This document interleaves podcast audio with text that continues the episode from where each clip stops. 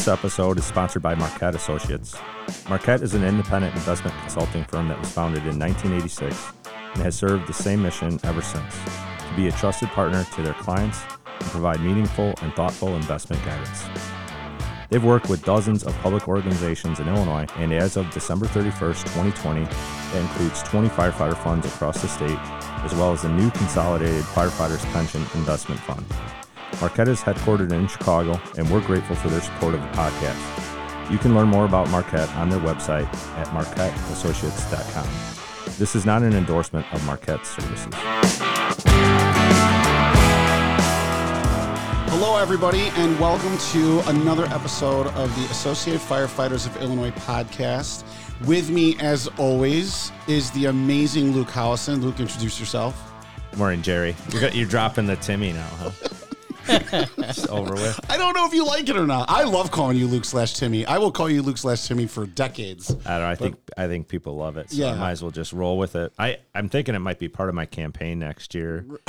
Timmy. right. Well, if you don't like I'm Luke, put Cartman on my shirt. exactly. Well, but here's the thing: you'd be a split personality VP. If you don't like Luke, vote for Tim. Yeah, It's fine. exactly. It I, is- it is- yeah, I got two candidates running. it is what it is. And we are fresh off the uh, the 21 Ledge Conference, so everyone has uh, lived and survived that one. So yeah, that's fantastic. and that that was great. We were talking earlier about all the great feedback we got there from everybody about the podcast. So People are actually listening. want to keep them going. Yeah, we do. And speaking of that, and our, our guest will will laugh, but like as you know, Chuck needs a. I don't know what is this episode. I- I don't know what. Yeah, this is. we'll we'll have to figure out. we go out of later. order and okay, all right. We should just anyway. put out podcasts. That's all we should It is about. an episode. We're just the talent. It is what it is. Yeah. And uh, and speaking of talent, we have a really great topic today for you because it, it is a very timely, relevant topic. Because uh, in, in prepping for this episode, we were we were talking about how there there really is like this weird Venn diagram, as I always refer to it, of you know collective bargaining, um, Article 4 to pension code, and also work comp. And there's just, I- I had an employer attorney laugh one time. He said, We're dealing with public employees. There's laws flying around all over the place.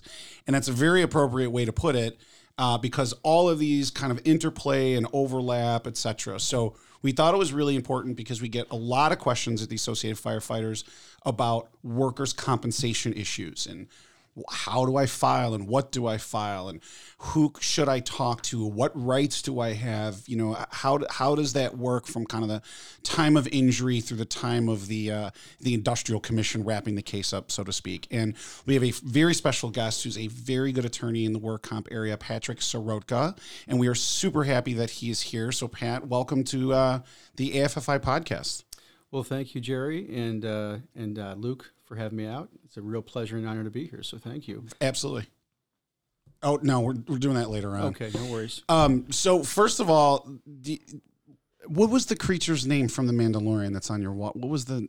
Oh, my kid gave me a Yoda sticker. Baby- Yeah, it's Baby Yoda, but I was looking at it and I can't remember the name. It's like Grogu. Grogu, of course. You know, Grogu is the adorable little creature. So I'm looking at Grogu, which makes me happy. So let's talk about the wonderful world of work comp. First of all, please just introduce yourself for the audience, how long you've been practicing, etc. Yeah, well, Patrick Soroka of Soroka Law.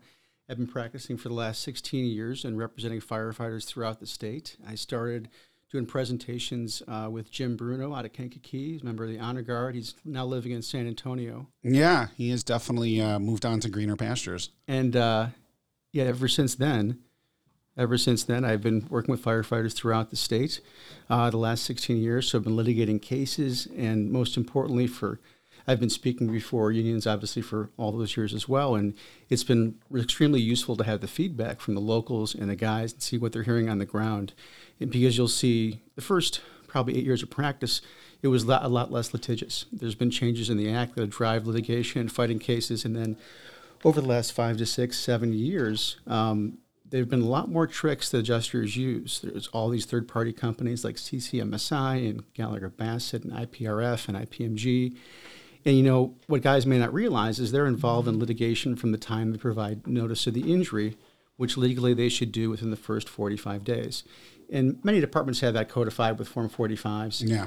Um, the troubling issue as of late is there's companies called like Medcor, and someone gets hurt, and in some places they have to speak after getting injured, reporting it to their supervising officer. They have to come and speak um, over the phone and get a recorded statement. I just had this issue. We're going to talk about Yeah, that. it's but I'm glad really you brought problematic. It up. So- Yes.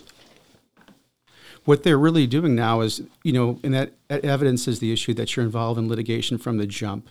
Yes. Because they're getting you on the record. And the only reason they do that is to box you into a story about how you got hurt, if you had any pre-existing problems, and you just got hurt. You're under the stress of the accident and the situation. You're concerned about your job, and they're getting you on a phone, ostensibly to talk to some nurse who can somehow validate whether you should get treatment over the phone, which is just magical. and we're going to talk about lines of treatment. Yeah, we're going to get through all those things. Yes. But so they get you into a story and box you in. So if there's any subsequent difference in what you're saying um, in the medical records or anywhere else, they can point back and say, see, see, he's being inconsistent. Don't authorize that MRI. Right, or right, right. don't release him back to work full duty. So they can and will, and it's designed to put you on the record so they can get whatever evidence they can to use against you. I mean, I had, I've had a myriad examples that I could it, talk about. It is funny that you that you talked about like the last eight years because I did, I couldn't put a number on it, but I have noticed. So on the labor end, I know enough about work comp to be dangerous to kind of guide people through or direct them to an attorney. But I don't practice work comp. But I have noticed that these things have gotten a little bit. Uh, a little bit more contentious over the years, especially with the third party intake and trying to record and nurses asking questions in very certain ways. It's I I have noticed that there's been a marked difference over the last several years. I would say It, it's would know more than I huge. And there's dirty tricks. So first of all, every time you treat, you're creating medical evidence, the most persuasive medical evidence that you're ever going to have in a case. The, especially the first treatment records closest in time to the occurrence of injury, which is why all of the departments send you to the occupational doc in the box. And these places are, are renowned for underreporting injuries, for not doing proper orthopedic examinations. Oh, Put some ice on it, you're good to go. Yeah, but just not recording things properly. Once again, it is evidence, and the judges look at the very first um, medical records as being most persuasive. Like they said, if you so if things pop up later on, two months down the road or a month down the road, they weren't initially recorded. They're going to try to think that you're being inconsistent or malingering, and it's going to affect whether they authorize benefits. So, you know, if, if at all possible, and this is where the insubordination charges get really upsetting. A guy wants to go to his own doctor and not the doc in the box, and now the chief or whomever might be saying, hey, "Well, it's insubordinate for you to not go to this occupational doctor." When the law itself is they have an absolute unfettered right to have two choices of doctor, and they have an absolute right to treat with the doctor of their own uh, their own choosing, and not to be directed by the department. And so, if people have to go to the doc in the box, and I can appreciate that no one wants to fight that fight from the jump. So if you're going to the OC doctor, that's fine. That's emergency care. It doesn't count as a choice. But do not go back a second time because if you do, then you've adopted them as a treater and burned one choice. That's correct. Yes. So you don't want to fall into that mistake. And guys are like, well, I got to get a release to work note. What do I do? Well, what I've been doing for the last you know 16 years is cross-examining every orthopedic surgeon in the state. And of of course, I confer with my colleagues, and we know which doctors get consistently excellent outcomes from surgery, which ones don't, which ones are really tied to the insurance company and you can't rely on for loyalty or true treatment options. And so I had people take, you know, give me a call if you're thinking about a doctor. Most guys are like, well, my buddy had some good experience with this guy or that guy. And that's nice, it's anecdotal, but I've seen thousands of back surgeries, thousands of knee and shoulder surgeries. And so just the experience of having that much um, experience cross examining doctors, seeing them treat patients, seeing their outcomes, please use me as a free resource. And so, guys, getting back to the point of getting work release, I can get guys with a good orthopedic doctor in within two to three business days. So they don't have to be concerned with, It hey, takes I- six weeks to get in to see somebody. yeah, it gives you a couple days, and then that feeds to another new thing that the departments are doing, and they have this. Um, uh, they make it sound like some uh, Jocko, um, you know, Spartan plan, um, and it's them. It's their medical network, and they call it like um, battlefield uh, rehab or some kind of thing like this. And they sell it as an option for guys to go to see a doctor more quickly than it would otherwise be, as you've alluded to. The problem with that is these doctors are all tied into the occupational medicine department. These are the same doctors that they go to for these independent medical evaluations, where doctors make thousands of dollars to write reports denying a need for injury, pardon me, denying a need for surgery relates to the work injury, or pronouncing pre-existing problems which weren't an issue before the injury. So they're going to get from these new programs that I see being installed throughout the far western, northwestern suburbs up to Waukegan, down to Addison, they're getting shuttled off and even throughout the southwest suburbs getting shuttled off to these doctor groups. And they're like, well, it'll get me back to the job sooner. No, you're going to go to a doctor's loyalties to the insurance company or the risk manager, and they're going to document things in a certain way. Um, they're going to send you to MRI providers who don't have the top technology. So they'll say, well, there's nothing on the knee MRI because it's a you know Tesla, you know 0.75. It's not state of the art, and that way they can kind of stack the deck. So Sure. getting back to the thing is every time you treat, you're creating medical evidence, and that's why they're trying to guide their membership into these occupational related doctors who are not going to provide the quality of care, and they can't be relied on to dictate the notes in the medical evidence that's going to be relied upon by me to prove that their injury and need for time off is related. Well, let's. So what I want to do though is, I'm sorry, Luke. No, I just uh, real quick, just because we're getting into treatments and stuff. Just on the basics right off the bat. I'm hurt at work. So that's what I wanted You to know, do. like, hey- like, like I'll break let's, down. let's yeah, like what? It's cool. I go to the ER or I go to that occupational doc because I, I got to start treatment. And like you said earlier, that doesn't count against me because right off the bat, I can't be thinking about what doctor I'm going to go to. Right. So- So, I just kind was- of make it. just to kind of bet, yeah, that's what I was going to do. Is that what I'd like to do is because we have kind of a general overview, but I, but Luke slash Timothy, you're right. I want to get into the kind of like the nuts and bolts from the perspective of you know the guy on the back steps. So you know, I don't know, some you know, you're on a call at 1.30 in the morning it's a lift injury, and you hear something pop in your back, and you know, I don't know, go ahead. So.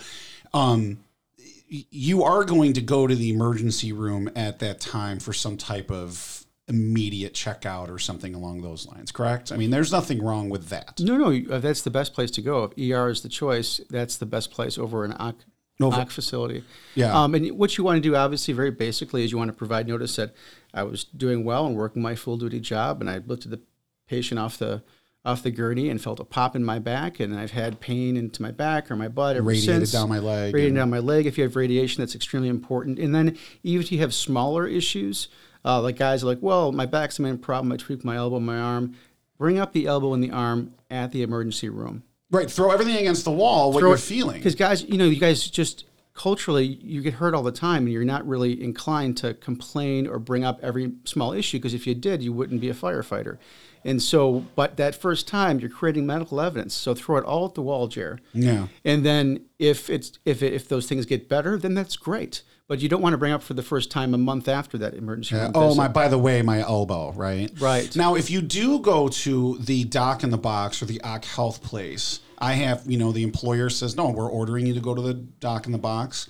Okay. Now, what I've always done is to have uh, my guys say, I'm going to go there, but I'm going to put right on the record with them. You're not treating me. I am here because I was, you know, ordered to come here by the employer, and you're evaluating me. And go ahead and evaluate away. I've literally like tried to have my guys say those magic words. So I, I think that helps, but you you would know. No, no, it's, it's nice because it makes it clear it's not a choice of theirs. Um, and then, and that's really sound advice. At the same time, they're getting some type of treatment, Right. regardless. And the important thing is that they don't go back a second time. Okay, so that's really the key issue is Yeah, to just you can go one time for the emergency treat, you know, quote unquote emergency. Don't go back again. Follow up with your own doctor.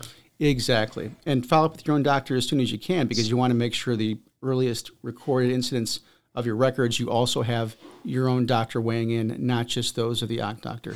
And and and I, just to break it down because we've doing this for years it's a little bit of we we tried to design this podcast for you know individuals that are just on the back step going to and from shift that want to learn more um, and i want to talk about the two lines of treatment can you just can we break that down for a minute Sure. what that means in the statute, what that means practically. So when we say two lines of treatment, the person listening to this podcast, what do they need to know about that? Okay. Well, I guess maybe stated in a more understandable way is you have two chains of referrals. Maybe that's less understandable. Yeah. so when you go to your first doctor, let's say you go to a primary care doctor, you're that's a choice of doctor after emergency care.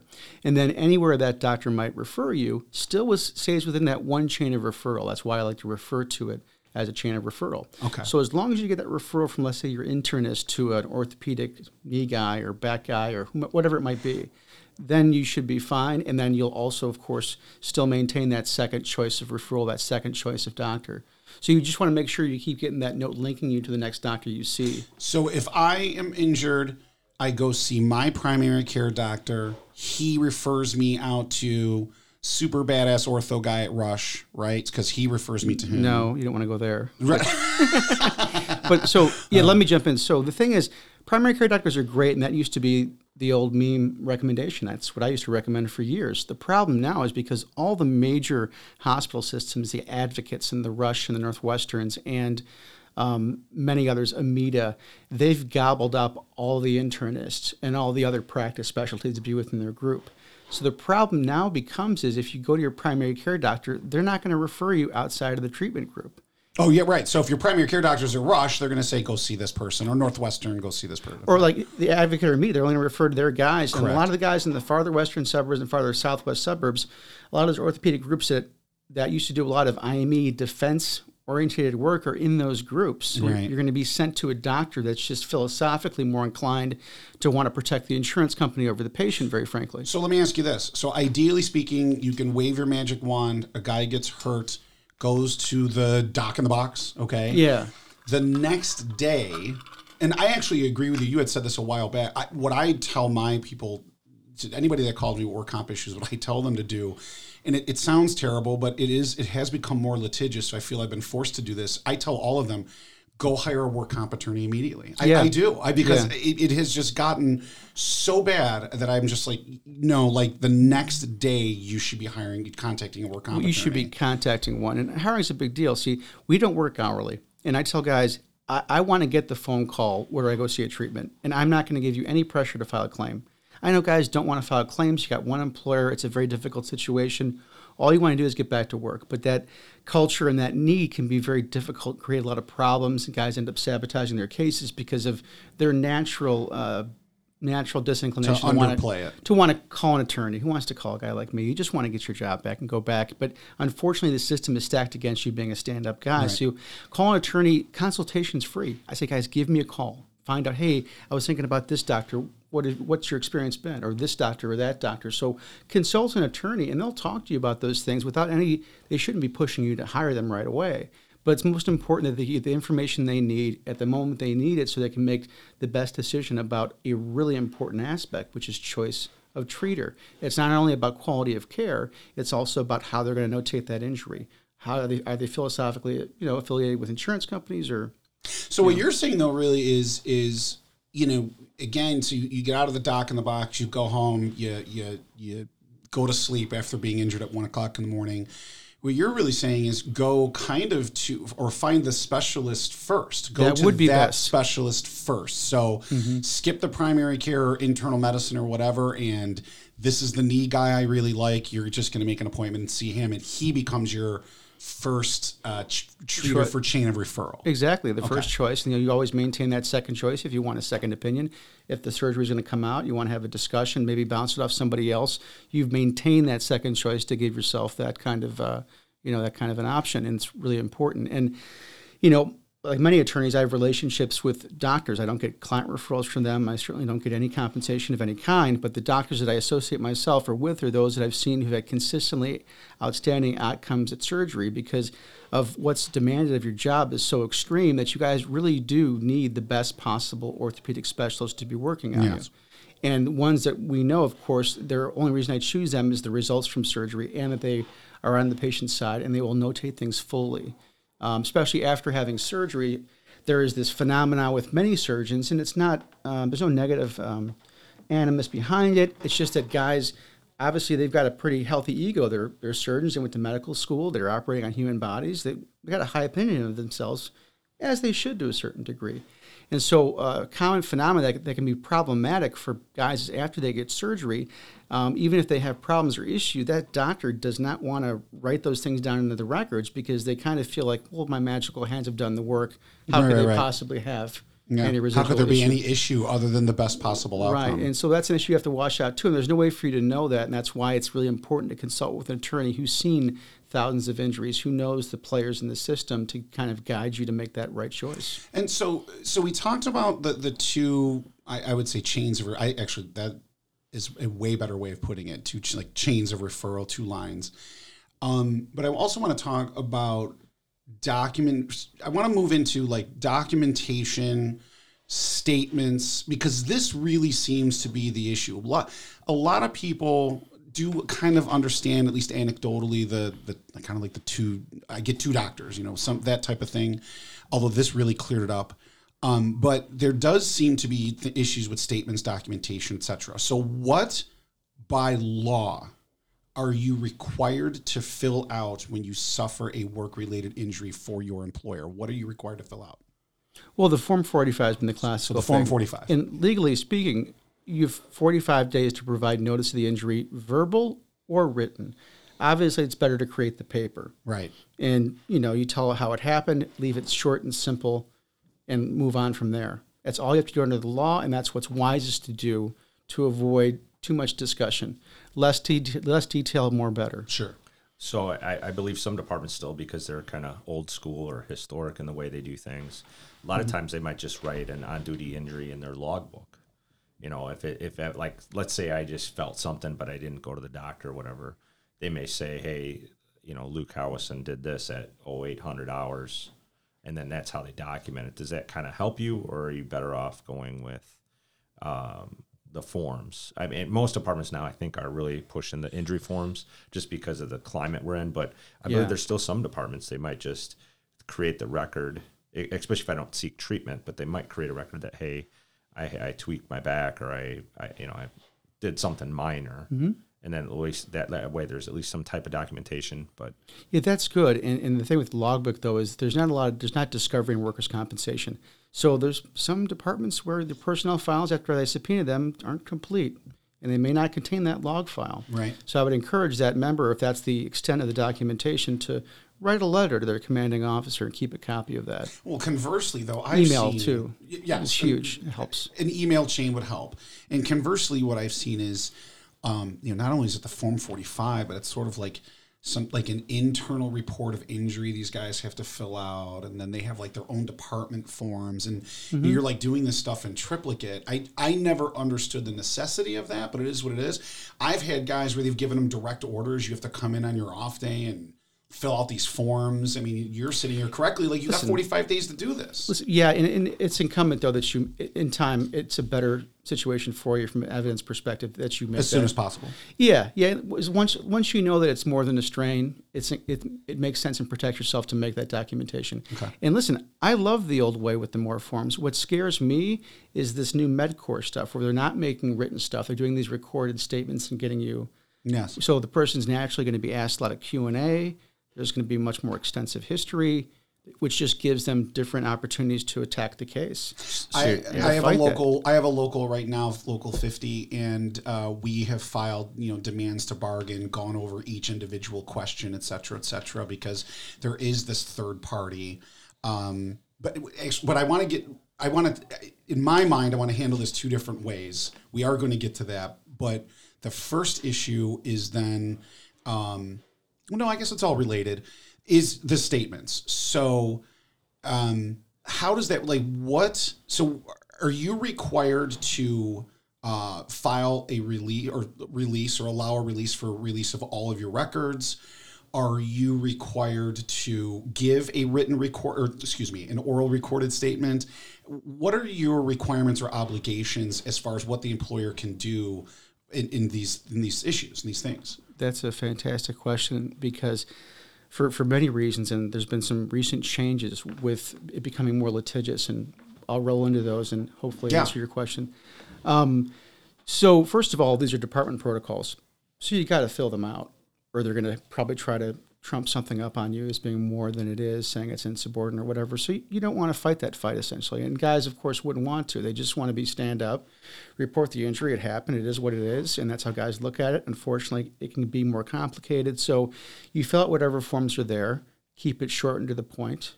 Less is better, and that's about as much as I can say as a general proposition. To be Yeah. frank with you, uh, the difficulty with the releases, which is huge, is the medical authorizations are now being written by all these third party companies IPRF, CCMSI, IPMG, a couple others maybe. And what they're all doing now for the last four or five years is when you're signing the release, they're also putting language in there where you're granting permission for them to contact your doctor and talk to them about Correct. diagnosis or restrictions, which is an absolute violation of patient doctor confidentiality. The only reason they do that is so they can influence your doctor. Hey, are you sure we need the MRI yet? Let's try some more therapy. Hey, are you sure you can't, can't come back to light duty after having shoulder surgery three days ago? You know, hey, all these things because they can manipulate the relationship. Once again, they can find their way of controlling what's written down in the medical records to affect the most persuasive evidence. So I tell guys, cross out that stuff or text them out to me. You got my cell. I'll take out the offensive material because they legally only have the right to request your medical records as they relate to the incident. Right. So, so let me stop you there. They don't have the right to have your entire 40 years of medical history prior to this. No. Just the medical records as it relates to this particular injury. Is that correct? That's accurate, yeah. So, so the the issue with this, and you just kind of really gave a really good you gave a really good example. I've had you know fire chiefs or employer attorneys pissed off. These guys are you know hiring a lawyer right away. Well, you know, firefighters are very good at you know pulling hose line and going into a building, reading a medical authorization release. Maybe some of them went to law school. I know a handful of us, but not all of us, right? So they're the ones who have created these releases Yeah. with all sorts of quote unquote, you know, voluntary allowances and turning over records and whatever.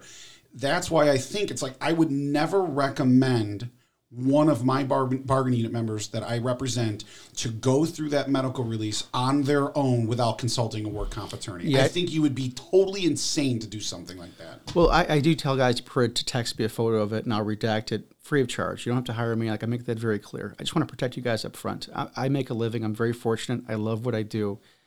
Just text me this stuff up front because they can really screw things up in the beginning. Once they also in these medical authorizations, it gives them an unfettered right to give their records to anybody they feel like, which means they can give them to your chief, your cousin, your neighbor. I Right. mean, they're not going to do that, but that's the language. So they could give them to anybody they want all kinds of medical history that has nothing to do, and you can't stop them if you sign that. So do text it to an attorney. Do consult someone. Absolutely. Can they get that through a verbal conversation too? Uh, that kind of release, or does it have to be a written document like that? Can they, like, Can they ask you orally? yeah, can is they it ask okay you if I have these orally, or does it have to be a written document where they can try to get that? Well, they're going to submit to you a medical release form to get records, and in that, that's all written. But no, they wouldn't be able to do that verbally. That must be in writing per HIPAA, is my understanding. Yeah. okay. Okay. And then it's, what about them contacting you and asking about asking questions about how you got injured, wanting to do an interview? So these third party I mean, do you have an obligation to answer the phone? Do you have an None, none whatsoever, and you should not give a recorded statement under any circumstance. Um, they will only get their hey, they'll sound, make it sound really cool. Hey, we're just giving you a call. It's, is it okay if I record this? And they'll start asking you about your whole medical history. Do not give a recorded statement. So there is absolutely no obligation whatsoever on the part of the injured employee to answer the phone when somebody is contacting them from one of these third party companies and wants to talk to them about the injury, how did you get hurt, what did you do, et cetera, et cetera. There's no obligation at all. There's none whatsoever. Yeah, I didn't. I didn't think so. All right, you would be surprised. Um, I want to. Well, let me. Is there anything else regarding the medical releases or them contacting you for a statement that we need to talk about or something that I missed? No, no, you didn't miss anything, but there's always different incantations every department. I've had people, and I won't say the department, trying to give their user um, a letter from their doctor um, to their doctor, informing them all about their wonderful light duty program and how they can do physical therapy actually at the facility while the gentleman is working light duty. And, you know, doctor, won't you sign off on that and give us your phone number? Um, so there's all types of ways they're trying to kind of um, get in between you and your doctor. So, to that end, um, do they have a right to have a nurse or a case manager or something along? Well, let me set it up this way. So, I've now got my. Uh, I went to see my ortho guy. He was my first uh, treater in my chain of referral here. I go in for the consultation or to meet. Hey, I injured my knee. The case manager or nurse or whomever wants to be in the room with me and the doctor as my knee is getting examined do you have to allow that individual into the room with you? No, no. One of the first things I do, unless it's an extraordinary case, is I pull off the nurse case manager because she's there really to get in between people to um, to persuade the doctor to do things they wouldn't otherwise do, warranted medically, and to get their theory of the case into the records. Plus, they're also documenting everything that they're seeing, talking to the, the person after and before the appointment. Yeah, they're getting better, they're doing better. And so then they have a parallel history of treatment and what's going on day to day, which on paper is is more uh, credible than what the petitioner might end up testifying to when they Sure. get to court. And so you don't want that nurse case manager to influence your doctor, and you don't want her to create this whole second set of records as to the things that she said you said to them about how you were getting better, which is invariably what they write down. Yes. And they're doing that obviously to try to curtail treatment. And you don't money. have to allow them to speak to your doctor. That is your doctor patient privilege. Absolutely. So really, I guess the end of the, the end of the day is any of these nurses, case managers, etc.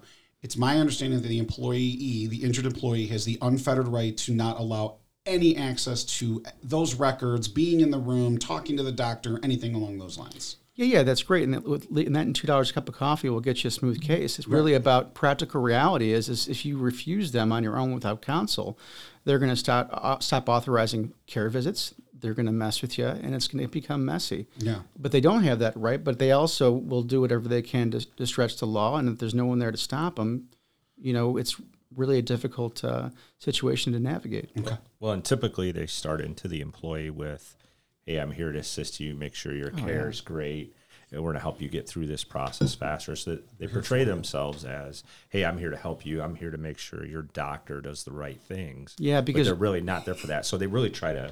Am I correct? they're they're, They- they're, they're- spies and Yeah. they're manipulators for the insurance company, very frankly. And oh, because the doctor who's a specialist in orthopedic surgery needs a nurse to help him find out how to treat a patient. I- Yeah, I, right, I don't right. think so. Yeah, like yeah, the badass ortho guy that went Yeah. to school for because it goes to from God to Jesus to orthopedic Right. doctors. He needs the nurse in the room for help. Right? She's a Yeah, yeah, non-practicing nurse. She's a non-practicing nurse, which is how much she cares about helping people. Yes. She's now working for an insurance company trying to prevent care. So Clearly, going to help that doctor. clearly, her heart's in the right place. Um, I mean, and I guess it, I mean overall, you know, we have we I I can just envision you know like a bunch of kids to and from the firehouse listening to this podcast and like having the shit scared out of them, you know, and it's like you don't want to be that way, but we I guess we've seen so many different horror stories of how this goes that it's really unfortunate because you'd like to think that everybody's a good actor, but you know you. This is how you protect yourself, right? And it's just it's it it's unfortunate that we have to be like this, but I feel like we didn't start it. So No, you know what I mean? Like I didn't create changed. the authorization that No. Yeah, exactly. And listen, they, they have a whole game plan of litigation from the moment you provide notice of injury, and they start to shove you down that trail and box you into a corner medically, administratively, and so these things are buyer beware, and it's it's in such stark contrast to the brotherhood that exists in my experience based on all the firefighters.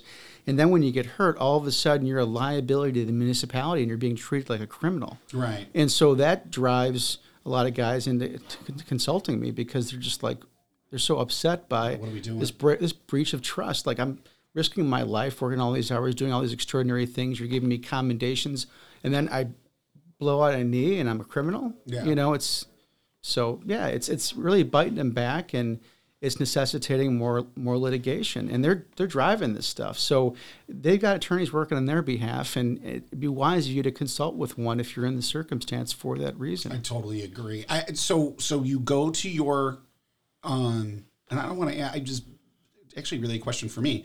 You go to your uh, treating ortho guy, you're super happy with him. He sits there and says, um, yeah, this knee, you're going to have to have some tor- some type of ortho surgery, whatever it, it is, what it is.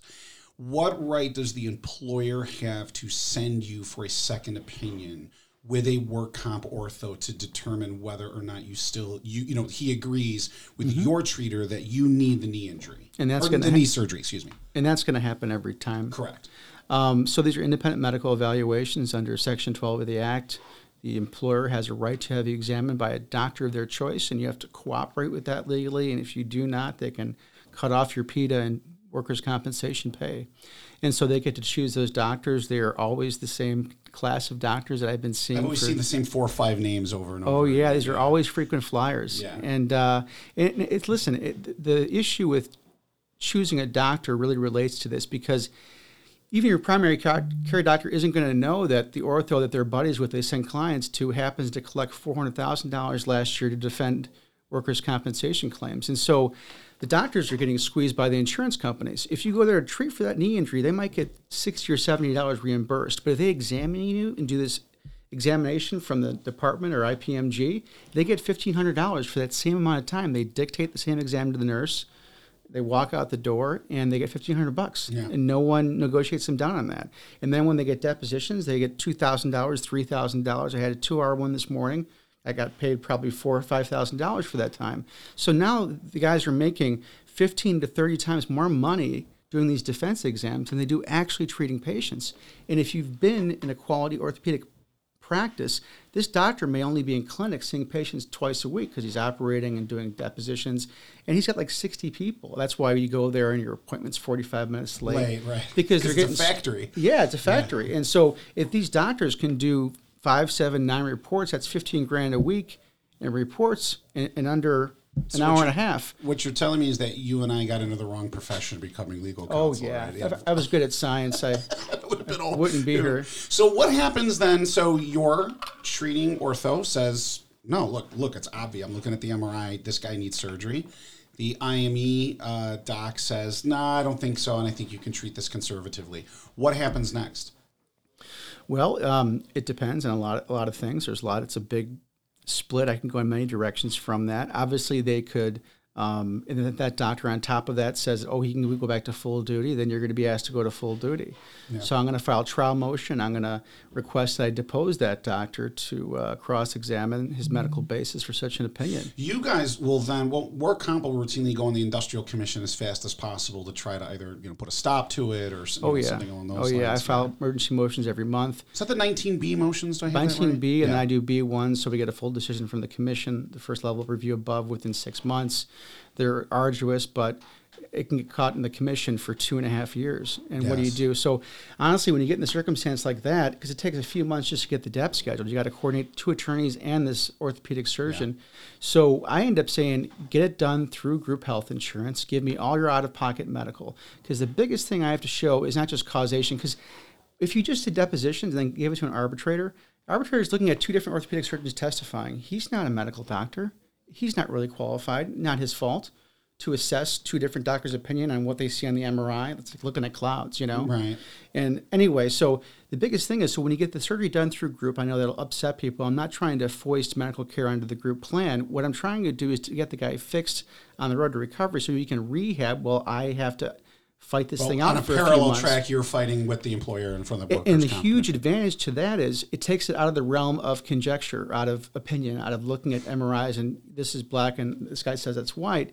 Is the issue is once your treating doctor has gone in that knee and seen the meniscal tear and repaired the area, repaired the ACL or MCL or whatever, and the the uh, IME doctor said, "Oh, there is no tear. It's just some degeneration, and uh, conservative right. care is appropriate." Like, oh, here's the five tears, right? And the doctors say, "Well, when, when I go to testify, I had their testimony, and I can confront them with the operative findings." I said, "Well, Doctor Smith found this tear. Wouldn't you agree he's in a better position intraoperatively to assess the condition of the right. knee? What's he going to say? Since he was physically looking yeah, inside looking the guy's you, knee. Yeah, what's he going to say? Right. Regardless of his answer, he's done. Right. So that's what it does. And then so they're rehabbing while I'm discrediting the doctor and then pushing towards trial. And usually they end up just saying, okay, we're going to accept the case. Yeah.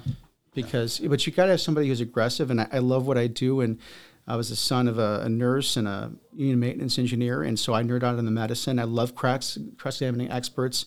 I've been very fortunate to not ever lose a case in my, my career. Um, it's very much because I really spend hours and hours. Like the depth this morning, I've, I spent probably 18, 20 hours prepping for it because it really is the trial in many aspects. Right. Once you destroy that medical opinion, it's a little walk after that. And, yeah. yeah, they might still fight it, but they're going to talk turkey when you're pushing them to trial. So I just create maximum pressure, destroy the medical opinions, and move forward. In the meantime, the guy's getting healthier. He's in rehab, and also when I go into the depth and say, yeah, he was disabled before, but then after he's doing better and he's stronger and less pain complaints, it already shows that the surgery itself was reasonable because right. they're doing better by the time we get the trial or I'm crossing their expert. And that's why it's really important to do that surgery. It gives you a huge medical advantage, a huge litigation advantage, and they're getting towards getting back to work, which is the goal. Uh, another basic you mentioned in this whole conversation earlier, Pat, was PEDA. Can we kind of explain that? What benefit our, our members do have, police and firefighters, over a regular worker when it comes to PEDA and what it is. Yeah. I think it'd be great to kind of lay that out there for the listeners. Although it's part of the pension law, I've, I've read a, a lot of cases having to do with that because it's incumbent on me to know that as well as a workers' compensation attorney. So, PEDA is basically that you get the remaining third. Comp pays two thirds of your your weekly, your average weekly wage, and then PEDA pays the remaining third out of the department. So you're made whole while on a duty related injury for a year. for up to a year, but you can get workers' comp two thirds Oh, for, yeah. forever as long as your doctor's got you on uh, modified duty or restricted from work, as well as no reduction um, in any other corollary benefits for. So it's just as though you kept working. Right. No diminution in rank, no effect to your vacation time or Accrue accrual. vacation, absolutely. So that's that's the the crux of the PEDA benefit, as I understand it. yeah. So What else in the work comp process do we need? Would our members need to know? What did we not touch on?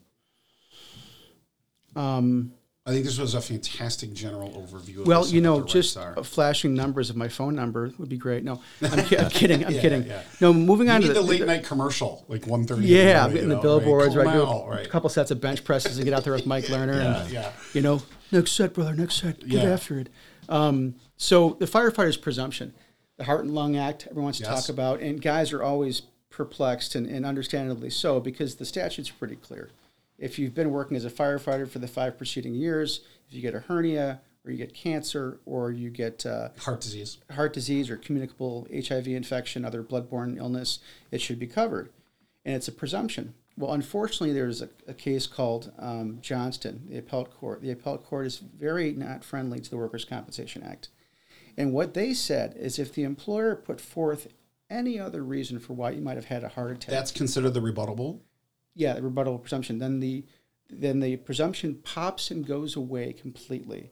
So you can say, uh, because firefighters, you know, BMI is really upsetting for any of us who like food, Right. and it's hardly a, a decent measure of obesity because, especially firefighters, you guys are carrying more muscle, you're bigger guys, and no just- sleep. yeah, just because your BMI is 33 doesn't mean you're fat. It just means you're not a freaking thermodel or whatever. In my case, though, I don't know. All right, go ahead. Hey, me too. I've been fighting it always. You know, everything's so There's muscle under there, Jerry. Ah, Yeah. Deep, deep, deep down. Deep. All right, yeah. So, so in that case, if they had a heart attack and said, "Well, you were obese or you you smoked for five years and quit 20 years ago," as far as the appellate court's concerned, that presumption goes away completely. It's amazing that any rebuttable will instantly. and they said it's a bubble that pops is the uh, analogy that the appellate court used. Wow. Now that was in a workers' compensation case, and I can distinguish that nerd out, but I don't want to. So let it be known that if you have these issues, and I had an asymmetric aortic tear, and we proved recently I've had MRSA cases I've won. Um, we've got I've done cancer, uh, brain, lung, uh, you name it, and so ultimately you hope the treating doctor will put some type of causation opinion in the treating records that and that's why it's incumbent on guys if you get one of these things it's really important that you talk to your treaters about all your exposures you know that we've got you know we didn't get the good diesel exhaust uh, uh, The plume vent systems and yeah. done or it wasn't well and it smelled like uh, diesel oil or diesel fuel throughout the thing. We didn't have proper washing of our gear. They never steam clean the couches or whatever it might be. And i look at all these aspects as, as exposure points especially for the cancer cases. And um, hopefully your treating doctor will put that in the record some causal opinion. But if they don't you're not going to win that case at trial because they can pull anything out of their ear. Your your mom's grandfather had pancreatic cancer and now you've got a different type of cancer well that's enough for the bubble to pop appellate court said so That's So- rough on the, on the work comp end. so yeah, and it, so I have to hire an expert. Once again, it's a premium on getting the right ac- experts. So I've got the head of environmental medicine at UIC and in different Philadelphia hospitals to come in and testify that it's not just the specialist. So your specialist might be helpful throwing a causal opinion in there, but that's not enough to try the case and get through. Um, occupational medical doctors really are the ones to hire because they know all the studies at firefighters. And I'll tell you, I've been trying these cases since uh, 2005, and the studies that came out in this country after 9 11 have made it so much better because the literature is out there where it didn't used to be. And so I, I arm up these guys if they don't have the, the, the uh, epidemiological studies that, they, that we need to support the case. And the expert obviously testifies that these obviously being exposed to carcinogens and off gassing post cleaning up a fire or knocking down houses, working, making sure the fire is out, you know, expose it, but they may not have oxygen at those times. And uh, stupidly, the insurance companies always focus on how many fires you went to or how long they were. And of course, those aren't going to be really convincing because instead of a few departments, you're not constantly going to fires. It's probably the last thing you do of the, all the duties, you know? Right. Might be mostly paramedic calls. So it's really important to get these occupational medical specialists to testify, and that's how I win these cases. It's a whole time out. separate way of trying a case, though. I mean, it's like night and day from the ortho injury that we used as kind of the historical, you know. Yeah, well, it's the Illinois Occupational Disease case, Right. which is the sister act to the uh, to the compact. What about in the last year? Obviously, and I know you've been working through these cases with COVID. Um, it's presumed uh, we were able to pass that legislation for it, and I think Jerry and I were talking about this before. I think a lot of guys too right now they might have had it and they don't think much about it. What happens when we're still learning about COVID and its effects on the body? But Yeah. ten years from now, uh, you have strokes or some other things down the line. They could have been Yeah, related to- to this. How you do know? you think? I mean, How does that pretty play into unfair all this? question, but how do you just No, it's fair. I've, I've had four or five long track, long haul cases right now, and I tell them, go. So the biggest thing is issue with these issues, and the, the biggest sequela or, or issues come off COVID. Obviously, the COVID is presumed, and that's lovely, and that's important, very important. Um, but there's a, a conservatism that runs through cardiologists and pulmonologists and medical doctors. Mostly, obviously, they're by the book kind of guys. or They wouldn't have gotten through medical school, and because their history of working with COVID is brand new, so your garden variety pulmonologist or cardiologist is not going to say that uh, the COVID caused rapid heartbeat or hypercardia or the fact that my blood pressure all of a sudden I'm doing blood pressure meds. spiked? Yeah. I have so many examples of saying, well, I'm going to give you the albuterol and all the inhalers for asthma, but I'm not going to diagnose you with asthma, which leaves him swinging in the wind. So, cutting to the to the answer is, you really have to make an appointment with these COVID clinics at Northwestern or Rush, and why it's so important is, from a care perspective, they've seen everything. And you're going to have a multidisciplinary approach to your sickness. You're going to have neurologists, you're going to have um, nephrologists, whoever might be there, and they're all going to confer, which is huge from a care perspective. But not only that, the pulmonologists and cardiologists who are in the COVID center at Rush, by virtue of being of a COVID center, they've already accepted the proposition that these pulmonary problems, these cardiac problems, do relate to the COVID infection. And of course, you get the um, you get the improper and the persuasiveness of having a major hospital behind saying these things, and also you get the most effective care. And so it proves the case by treating it, and it will probably prevent me from even having to hire an expert because I've already got the experts Sure. who are treating you. So don't mess around. Do not go to your group health, you know, advocate center or whatever pulmonologist. It, it's not going to go well. Um, just go to the COVID centers, and they're going to create that medical basis that I'll need should something come up down the road to prove that whatever issue might have been, you got a fighting chance. Because anything that pops up four, five, six years later, that's going to be a rough case to prove. Right. But if you got treated from the front and you had some pulmonary symptoms and they re- resolved over time, and you had some cardiac stuff or nephrology or affected your internal systems, there might be research three, four years later that shows that you do have long term effects. But without creating that record up front, which if it's not a big deal for you, how, why would you do it? But without creating that record up front, you've never planted the seeds for me to later show that subsequent research is now proven this can cause Because there's strokes. going to be decades of study over Right. COVID and what we all just went through the once in a you know hundred year global. very much like 9-11 right there's the firefighters are still fighting in new york they're still fighting for stuff and all the science has come out to help show it prove but it took years for it to mature That was a good question. Yeah, and it, you know, even other science that's evolving still, and I'm I'm looking on the wall here, our turnout gear. You know, there's there's thought processes yeah, there's lawsuits now now, over the turnout gear. and- that's maybe a cancer avenue for us. You know, and that stuff evolves. So I think it's important to stay on top of all that different yeah uh, research because it, it, it is important to all of us and our health and and long term uh, lifestyle. It, and I'll tell you, the, the relationships I had with firefighters and unions have been so helpful because I've got, I'm only one guy, and even if I'm into it, I'm dealing with a lot of different stuff. So I may not hear every news story about the protective neck stuff that's causing the cancer. They had the previous versions. I forget the company, but I've got guys call me about that stuff. So I become this repository for and then I look it up and research it, so I'm ready to go. And it makes me better at what I do. And so the biggest thing I talk to guys is just give me a call, man, because you know what maybe separates me in, in some way is that I have a lot of communication with my clients. I have a lot of staff for as big of a firm I have. I've got five or six different staff, so I can focus my time on litigating and talking to my clients. Because if I know what's important to guys throughout the case, I can get out in front of the issue before it becomes a problem. Right. And that's that makes all the difference in many ways. So. I think that this was an absolutely fantastic general overview for work comp for guys and what they can or cannot do.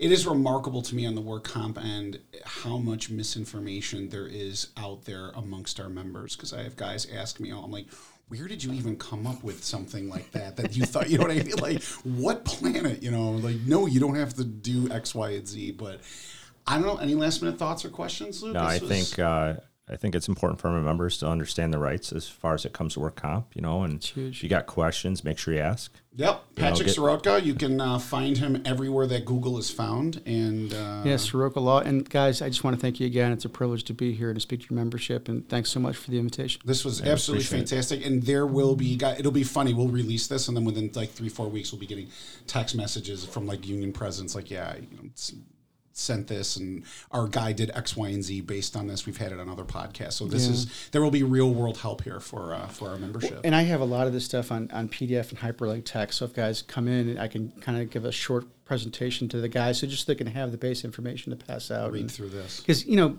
for me too, I, you hear all kinds of stuff, and until I see it written down, it doesn't quite stick. Yeah. But maybe that's just me. Yeah. You know. No, fantastic. And Perfect. thank you so much for your time. You. This was great. And uh, everybody take care and, and stay safe out there.